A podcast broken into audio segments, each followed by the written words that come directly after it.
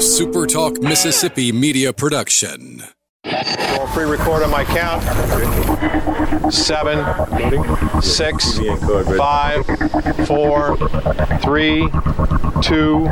Roll A, fade up on A.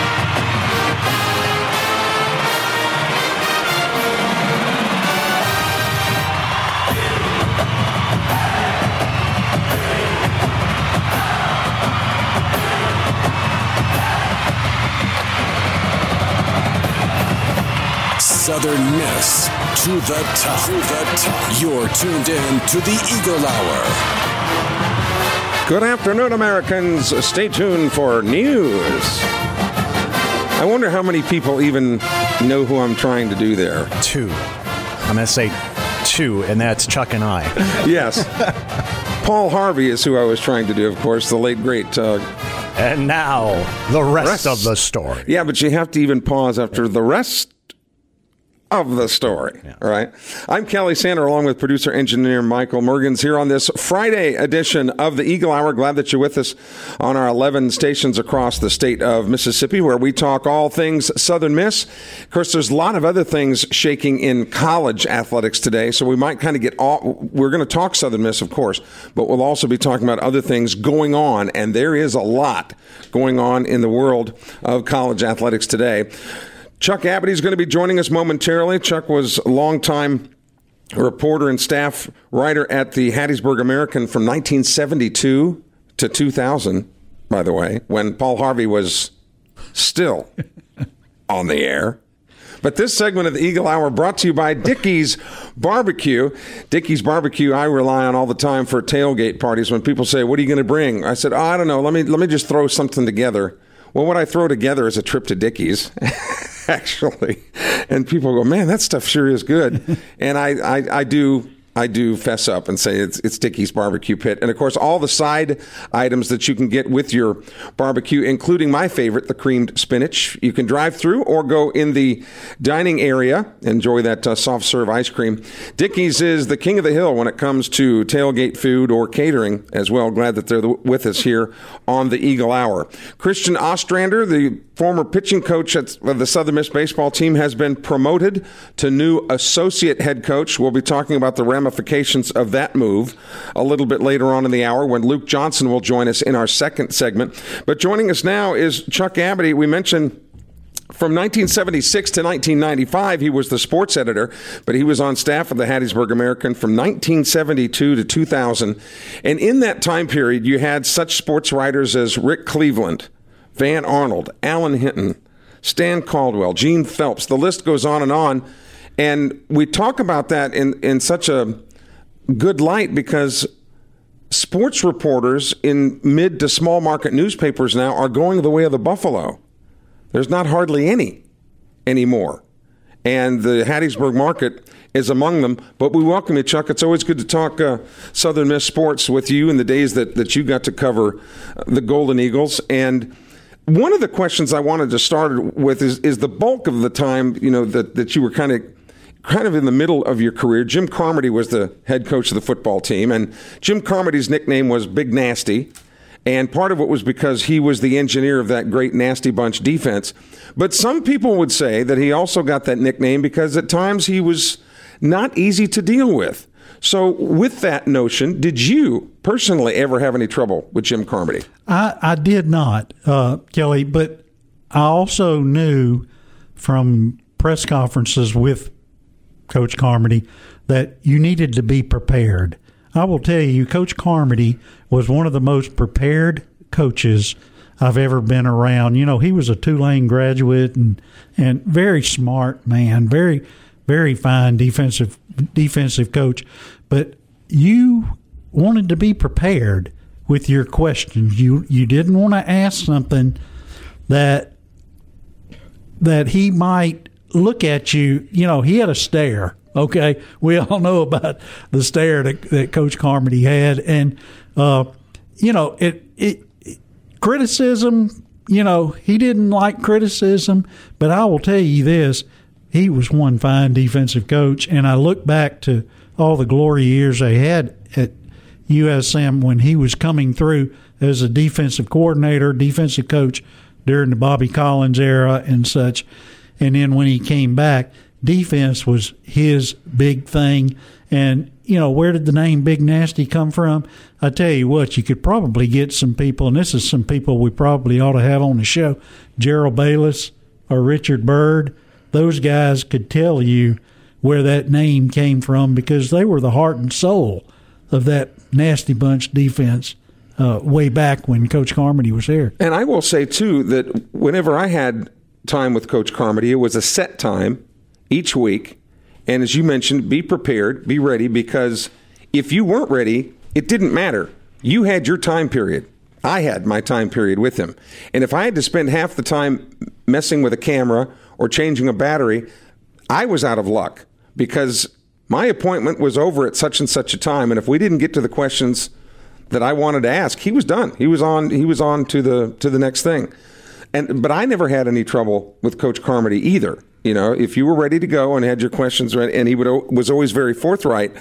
You know, I, I think maybe when the NIT team was having, or ba- the basketball program was having some success in the latter part of Carmody's tenure, I think there might have been a little bit of, uh, for lack of a better term, jealousy there that the basketball team was was grabbing most of the headlines when his when his football team wasn't. But one other guy who some people found very difficult, or at least had the reputation of being difficult, uh, rest his soul, was the late uh, athletic director Bill McClellan. Your thoughts? Well, Bill McClellan was an interesting fella. Okay, okay, to say the least. You know, I, I tell a lot of people he was the architect of a lot of the success we had back then. Now, Bill was not the greatest communicator in the world. We all know that. Okay, but I will tell you, he was good friends this is a good story. He was a good he was good friends with Mike Slive. Remember Mike Slive used to be the commissioner of the South Southeastern Conference. Before that, Mike Slive was the commissioner of Conference USA, the Metro Conference, okay? And when all that reorganization was going on, Bill McClellan and Mike Slive were big buddies, okay? Southern Miss was part of the discussion, okay? Because I don't know if you remember when they had the old Metro Conference, people thought, well, why is Southern Miss in the Metro Conference when you're talking about metropolitan areas? Memphis, New Orleans, Cincinnati, Louisville, Tallahassee, Hattiesburg, okay? Why were we included in there? Bill McClellan was the reason we were included in, in that uh, discussion. Now, Bill Bill had a, a way, you know, he came to us from Clemson, okay, where he was the athletic director there. They won national championships. They had Danny Ford. I think, if I remember right, Kelly, he fo- followed Frank Howard there. Frank Howard was the athletic director at Clemson. I may be going back older than you. I hope I'm not. Oh, it's all on it's all on Wikipedia, Chuck. Okay, all right. But but Bill was at, at Clemson, when Danny Ford was the head coach and they won the national championship. And later on, they had some NCAA troubles, and Bill, you know, the dominoes fell, and Bill lost his job. And a couple of years later, you know, we hired him as athletic director at Southern Miss. But one of the things that you had to do, you and, and some of your colleagues, we mentioned, you know, Van Arnold and Alan Hinton, uh, Rick Cleveland, of course, who everybody in the state of Mississippi knows you had a job to report the news, good, bad, or indifferent. But sometimes, it, as you mentioned in the Carmody case, that it didn't sit well at times, not because you didn't want it to sit well, but you had a job to do. So, how did you handle relationships of sometimes having to report what could be perceived as negative things with people who you personally liked? Well, you know, we we had some some deals back then, Kelly, when I was sports editor, we went through two NCAA investigations. Okay. Now, that was along the time that Coach Carmody was there, not when he was the head coach, but he was there at that time. And you had to have your questions ready to go. Okay. Now, there were times, I, I, even not just with Coach Carmody, there were times with some other coaches where they would say, well, I'm, I'm, I'm don't like your question, or I'm not going to answer that question, or no comment. You know, I mean, we all went through that. I I went through that with uh, Coach Bower and, and, Coach Collins, and you know, and, and, Coach Turk. You know, as a matter of fact, you know, with, with them, that's just the nature of the beast, Kelly. But with we mentioned that a lot of sports reporters anymore have gone the way of the buffalo. So who who holds sports administrators, coaches, and so on accountable nowadays when there isn't that designated media person. You know, it's kind of scary thinking, isn't it? I mean, I mean, even we even don't have Sports Illustrated following all these things anymore. Uh, we'll, we'll, talk about it after the break. We'll stick with the topic. Boy, you got to talk about a radio veteran. Here's the bumper music. one particular episode of, uh, or one particular edition of Sports Illustrated I know is quite popular, but that's for a, another show in another place. Again, we've got uh, news breaking out of Southern Miss, of the baseball team with the promotion of Christian Ostrander. And man, you talk about dominoes falling, conference reorganization everywhere. We're going to try to get on top of it. Luke Johnson joins the Eagle Hour when we continue in a moment.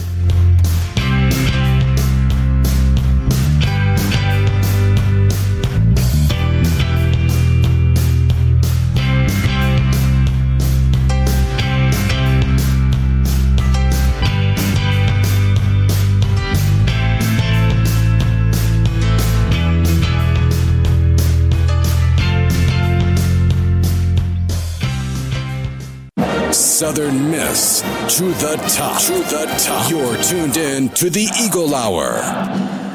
From the First Bank Studios in Hattiesburg, Luke Johnson will be joining us momentarily from the First Bank Studio in Laurel. The Eagle Hour Friday edition continues. This segment brought to you by Campus Bookmart, the big yellow building across the main entrance to the University of Southern Mississippi. You can't hardly miss that building. It's so bright yellow, a lot of people think it's battery operated because it, it cuts through fog and everything. I mean, it is a it is a bright yellow building, and they've got everything ready to get you ready for the academic year. A lot of the public schools have already started, but Southern Miss students won't be back until uh, late August. You know, they'll they'll keep their usual schedule, but got plenty of time to get ready for football. Get in the swag. I went in there to look for some shirts the other day, and I started to walk over to the rack, and they said, "Oh no, Mister Sander." Your rack is over there. I, I said, "What do you mean, my rack?" you could be shopping for someone else. Oh, I just could assume? be. I could be, but I went over to that rack, and I know why they said it was my rack. There were lots of X's in front of the L's, and uh, and I need one of those. But they're sensitive to the fact that uh, we too are fans at times. So Campus Bookmart is a place you want to be in. They're open 24 7 on the World Wide Web. Luke Johnson now joins us from the studio in Laurel. And Luke, we're talking with uh, Chuck Abadie, continuing our discussion. Chuck, I wanted to you know, finish the point that we were talking about. Who, who holds coaches and athletes responsible now that, uh, that your local news guy really isn't there anymore so much? Well, you know, a lot of that, Kelly, falls – first off, you got you got to mention social media. Okay, what's out there? The problem with that is you don't know if it's facts or or fiction. Okay, when you start talking about how do you hold a coach accountable? Okay, now there are some beat writers still out there. Yes. Okay, and and they are posting their material on Twitter and Facebook and and Instagram and what have you. Okay, and young people are watching that, older folks are not. But who's accountable? It's got to be the schools themselves. I mean, because there's just not the number of media people out there to go out there and do that. I mean, I I know uh, we we talk a lot on the show here with Patrick Magee, and thank goodness for Patrick. Okay, because Jackson South, we really don't have anybody else you know, that stays on top of what's going on at Southern Miss. Now, hey, that's where this radio show fills a big void. Okay. I mean, you know, because look, the other statewide sports shows we know about, they don't focus on, on Southern Miss. Okay. But but the current the current media uh, landscape, Bill McClellan, as we mentioned, he would have loved it. oh no, he he would have. He, you know, I, I'll tell you, Bill Bill was interesting. You know, we both had each other's home phones. Now, this was back when we had home telephones. And Bill would tell me, you know, if you got a question about something we're doing, call me at home. I said, okay, Bill. All right. And I would. I'd call him at home because then again he'd call me at home too. But he, you know? but he'd usually say, "I'm not going to tell you." you could call him. His, his his his thing, you know, if I if I wrote something critical of what's going on uh, at USM, no matter what the topic was, he would call me, and the first thing that Bill would say is, "There you go, doing my job for me." That was his favorite phrase when he would call me if he did if he disliked something we had. There you go, doing my job. Well, a salute to Jeremy McClain, the current athletic director, because he's he's very transparent, not afraid to to answer uh, not afraid to let you ask any question. Of course, he'll answer it professionally and as he sees fit. But he doesn't. He never says, "I'm not even going to talk about whatever." He'll say, "Ask whatever, and I'll answer whatever." So, Luke, as you join us now from Laurel, from the news headlines at Southern Miss, pitching coach Christian Ostrander has been promoted to associate head coach, and I'm wondering, Luke, does this pave the way for whenever Scott Berry is ready to retire, and he already, quote unquote, has his years in with uh, the state retirement system, and, and nobody is looking forward to Scott retiring anytime soon. It could certainly stay, I would imagine, as long as he wants. But does this clear the way now for Christian Ostrander to be the coach in waiting, so to speak? Has Southern Miss shown its hand saying that Ostrander's their guy?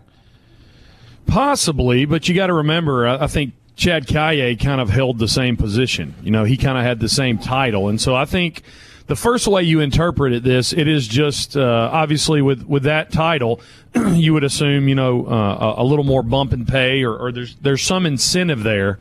But I think number one, it, it's a it is recognizing how great this pitching staff has been under Ostrander. I think it's recognizing that he is uh, a preeminent coach, probably the, one of the best pitching coaches in our conference, and you know within within the South as well. And and so I think first and foremost, it's the university and the baseball program. I think it's Jeremy McClain just telling Christian Ostrander like you know, this is we, we want you here, and, and we're going to invest in more in you here.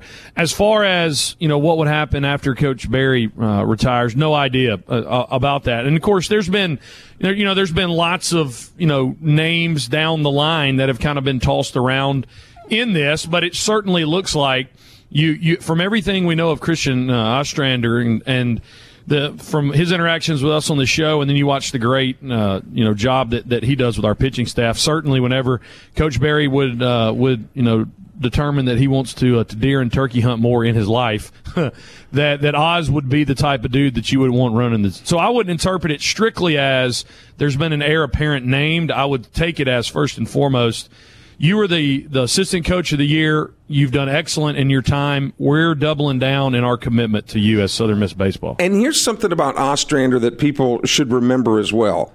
The one thing that people consistently say outside of the Southern Miss program about Southern Miss, its athletic department, its athletes, male or female, doesn't matter, is that they're they you always hear the term they're blue collar athletes right? They, they got a chip on their shoulder.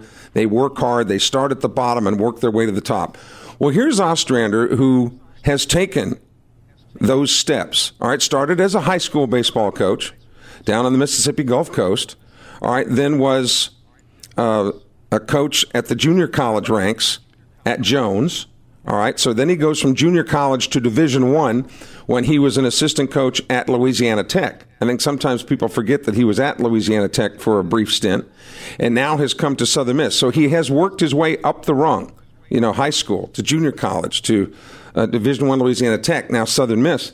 So this is a guy that uh, that kind of fits the athlete design, Chuck, of of a blue collar guy that has done it the right way and has been rewarded accordingly. Well, I understand that. That's correct, and I also think Kelly that when it's all said and done, he's still going to have a hand in that pitching staff. I'm, I'm I don't see us going out and and getting somebody else. I think he's going to continue in that role. At least I certainly hope so, as well as the pitchers have done the last couple of years. And putting a postscript on some baseball. Let me let me follow up something just a second. Let me yeah. follow up to that.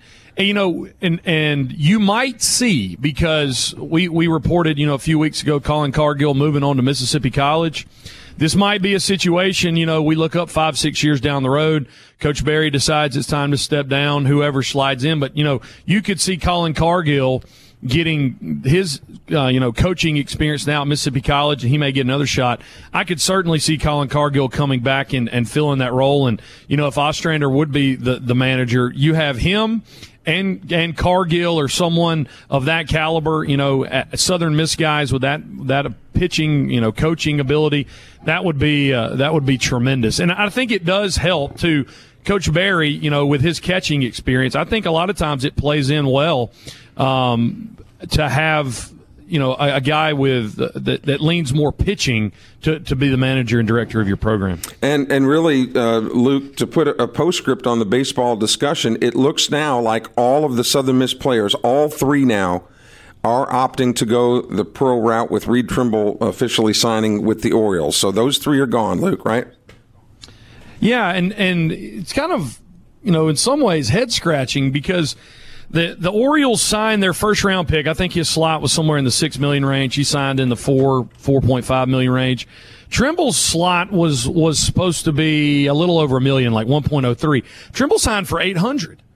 And I'm just, you know, we were all like, man, he, he probably he's going to sign for his slot value or even more, simply because of the leverage that he has as a, as a second year college player who turned 21 before June 15th. And so I don't know, you know, why that happened, but apparently um, he signed for about two hundred thousand dollars less. Uh, Ock did the same thing. I think his slot was one ninety seven, and got the number thrown out as he signed for one fifty. Happy for these dudes. I mean, go ball it out in in professional baseball. Represent Southern Miss, but man, Trimble signing for a little less than what that slot value was.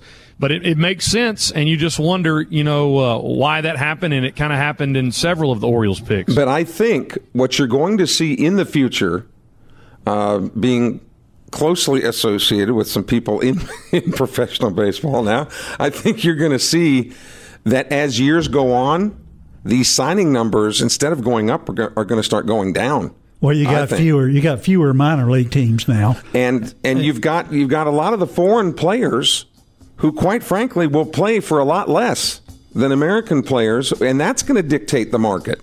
So, and and with COVID, and a lot of teams with COVID took a bath financially and have got to recoup it somehow. So I know what you're saying as you're listening to the program and Steely Dan comes in behind us. Sanders, shut up and let Donald Fagen and the guys take us into commercial break. All right? I'm going to do that. But when we come back, Luke Johnson, Chuck Abadie, and I are going to break down all of these dominoes that are starting to fall in conference realignment and are Texas and Oklahoma going to the SEC quicker than even expected. We're going to try to sort out this mess in a moment.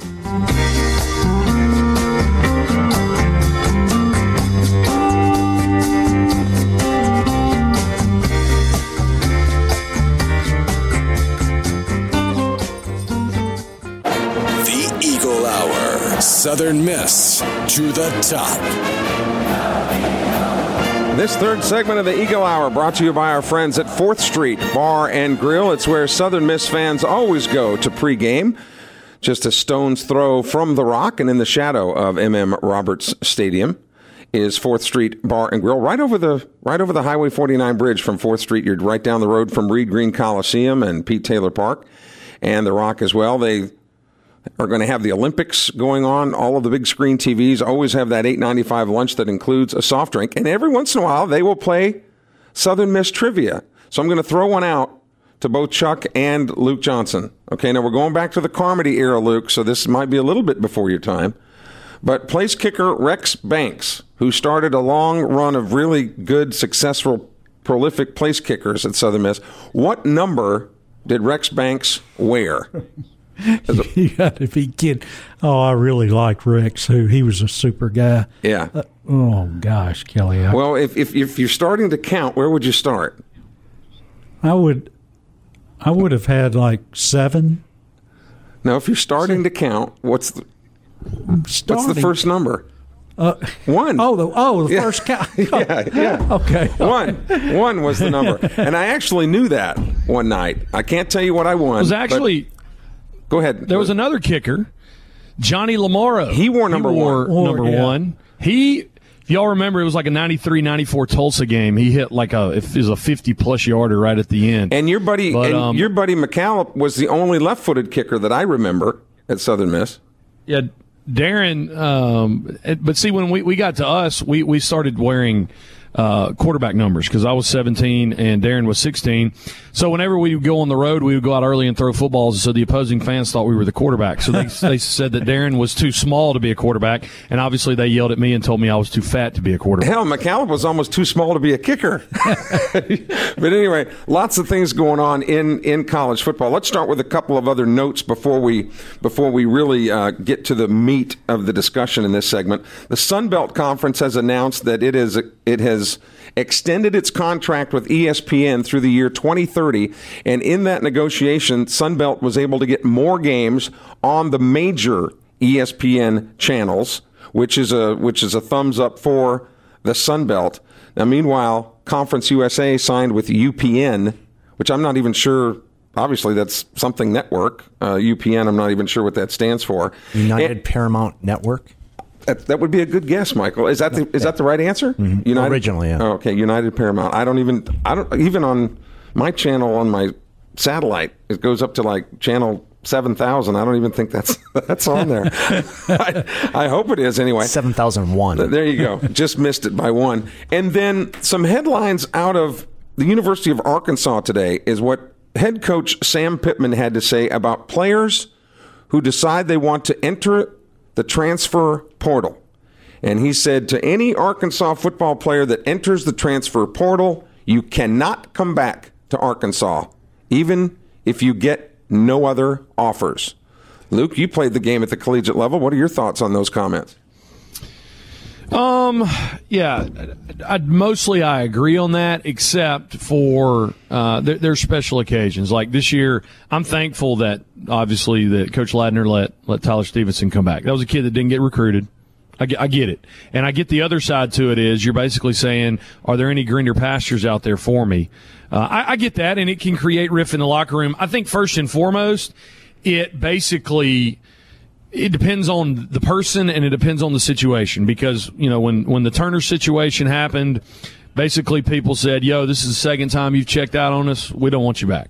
And that was kind of to a man. We we had talked about that. That was kind of the vibe coming out. But you know when when Stevenson came back for for basketball's sake, I mean he got welcomed back quickly. So mostly I agree with that statement.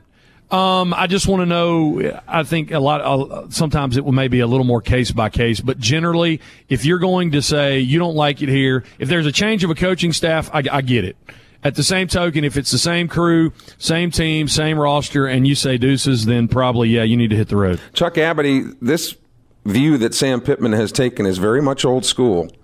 But what would be the ramifications if more coaches drew the line in the sand and said, You're taking a risk, buddy, because if you don't get any offers, you're out the door with us as well? You know what? I don't think I don't think it's going to affect a lot of athletes. I really don't.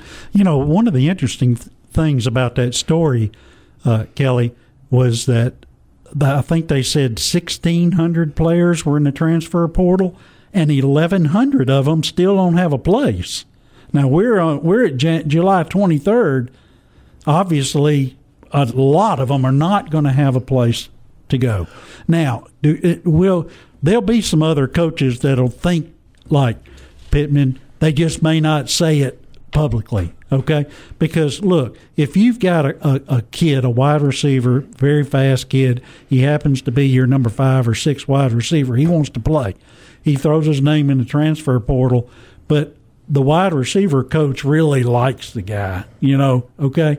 And he can't find a place to play.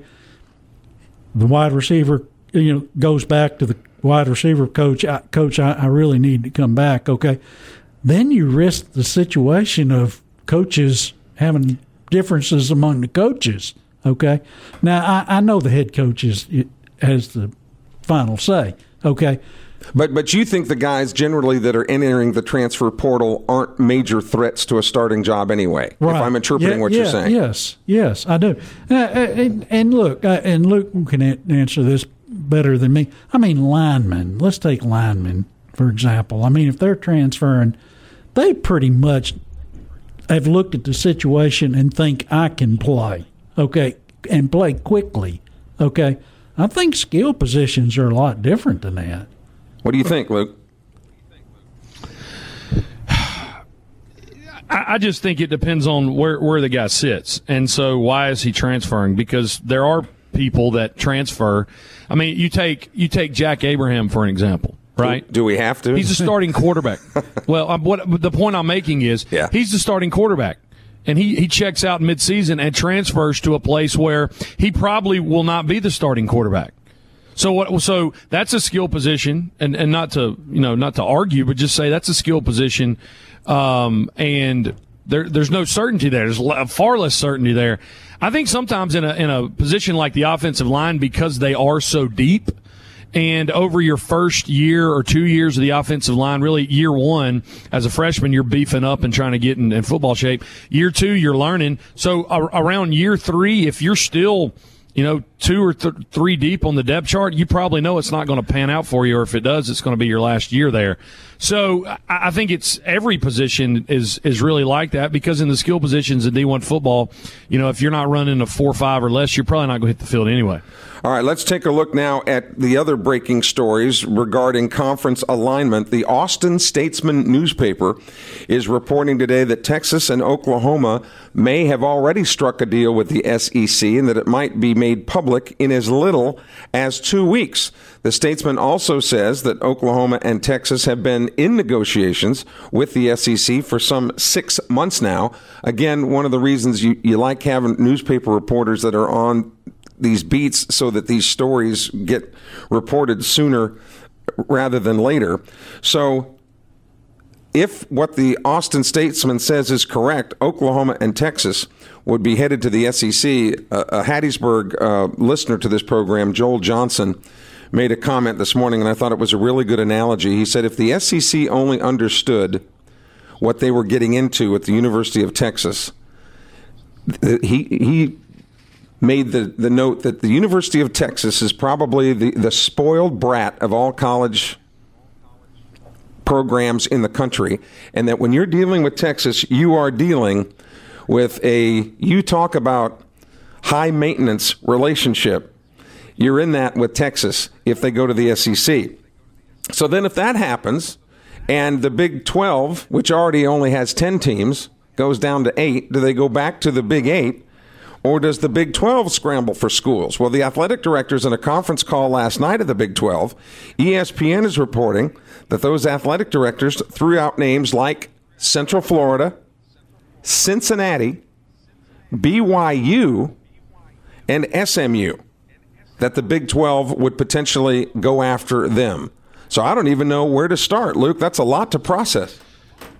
Here, here's the here's the deal with BYU. They're they're not going to play on certain days they're just not going to play on certain days. And so if you're going to get BYU, you're going to get BYU on their own terms. That's why Notre Dame is back independent and, and not ACC. You know, I mean, because you got a lot of freedom. Um, you kind of control your own. And, and BYU, I mean, they're a brand and and they show up more times than not to do that. Uh, we're going to hit a commercial break here in just a minute, so we can carry this over into to the second segment. I think the one the one name there, Kelly, that we missed out yesterday in ours is Cincinnati. Like somebody texted me late on it about it, but yeah, definitely huge market area. And we've seen what they've been able to do in football. I think if, if they were to expand, or to, to plug these holes, even if more than if, if two teams leave, I think Cincinnati's a lock for two. If for sure, it's going to happen. We can pick it up more after after the break. And our buddy Barry Grantham, you know, talked about us mentioning the Southland yesterday, not because any of the teams in the Southland would compete at the Division One level. I'm just saying that conference is also already in the flux of trying to find new teams. Much more to talk about, including the new te- the new name for the Cleveland Major League Baseball team. We'll unveil it for you next as the Eagle Hour continues.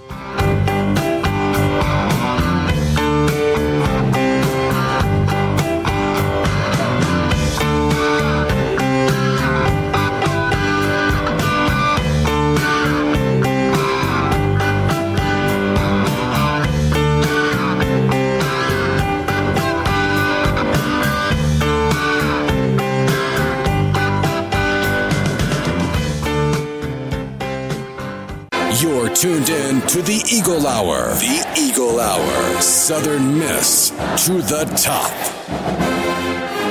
Final segment on this Friday brought to you by DBAT and D1 Training. They're on Hardy Street in Hattiesburg. The website, dbathattiesburg.com. School getting ready to start back.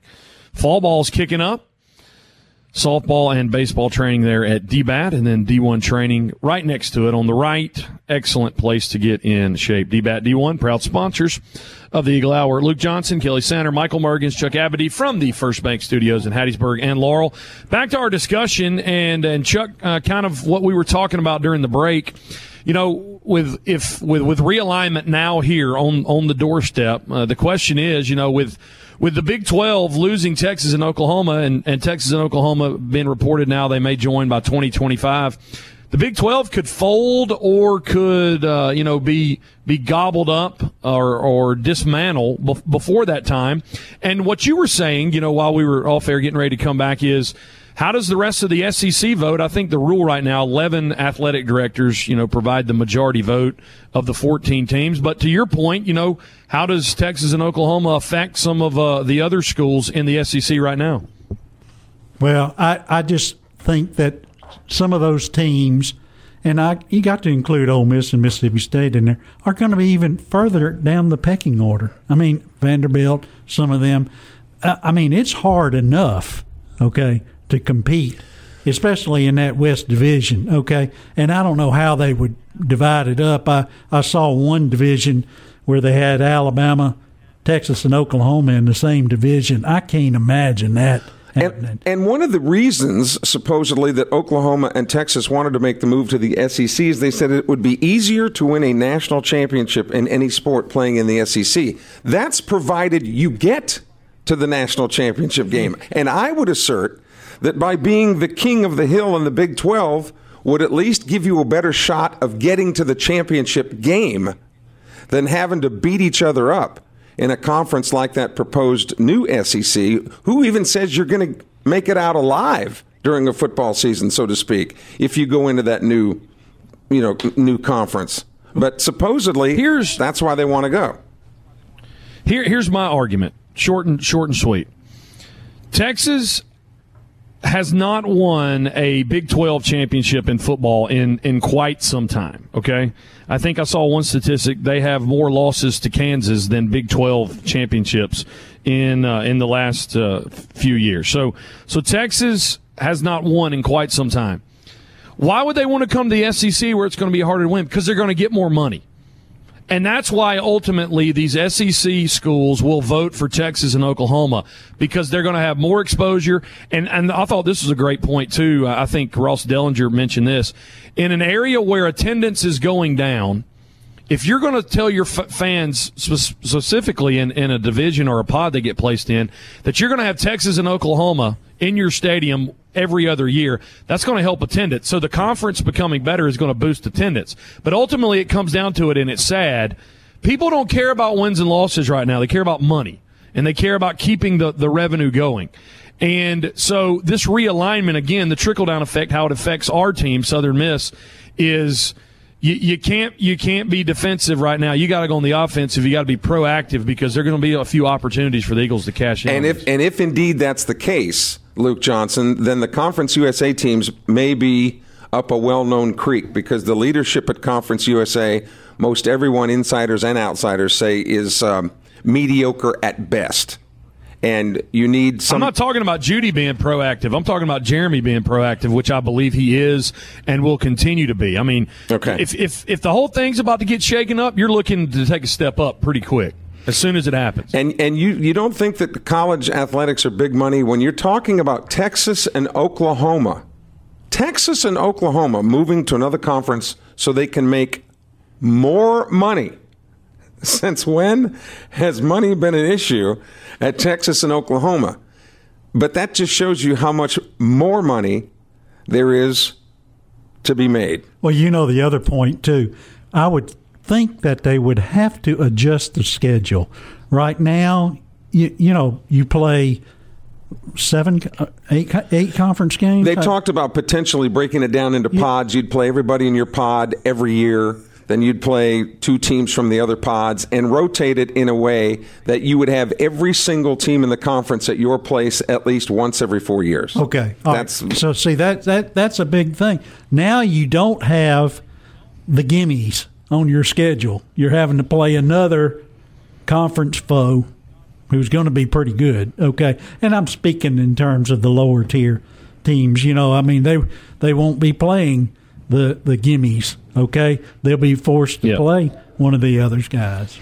well, one other thing to Um, make. Kelly, before before we Yeah, before ju- we wrap up, because go ahead. I was just going to say in, in Major League Baseball, we mentioned uh, going into the break that the Cleveland Major League Baseball team has announced now that uh, beginning next year they will be called the Cleveland Guardians, which you might think, well, that's kind of an odd name, but hundreds and hundreds of years ago, the Cleveland team was called the Guardians.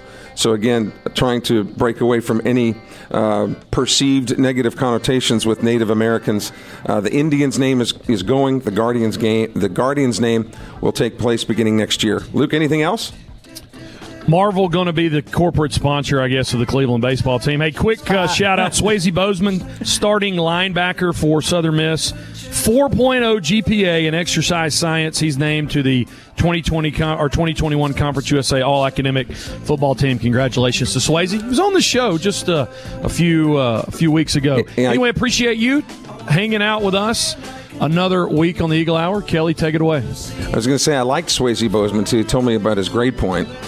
I hate smart guys like that. anyway, have a great weekend, everybody. Luke Johnson, Chuck Abadie, Michael Mergens. We'll see you on Monday. Until then, Southern Miss.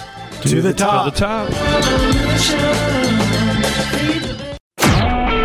A SuperTalk Mississippi media production.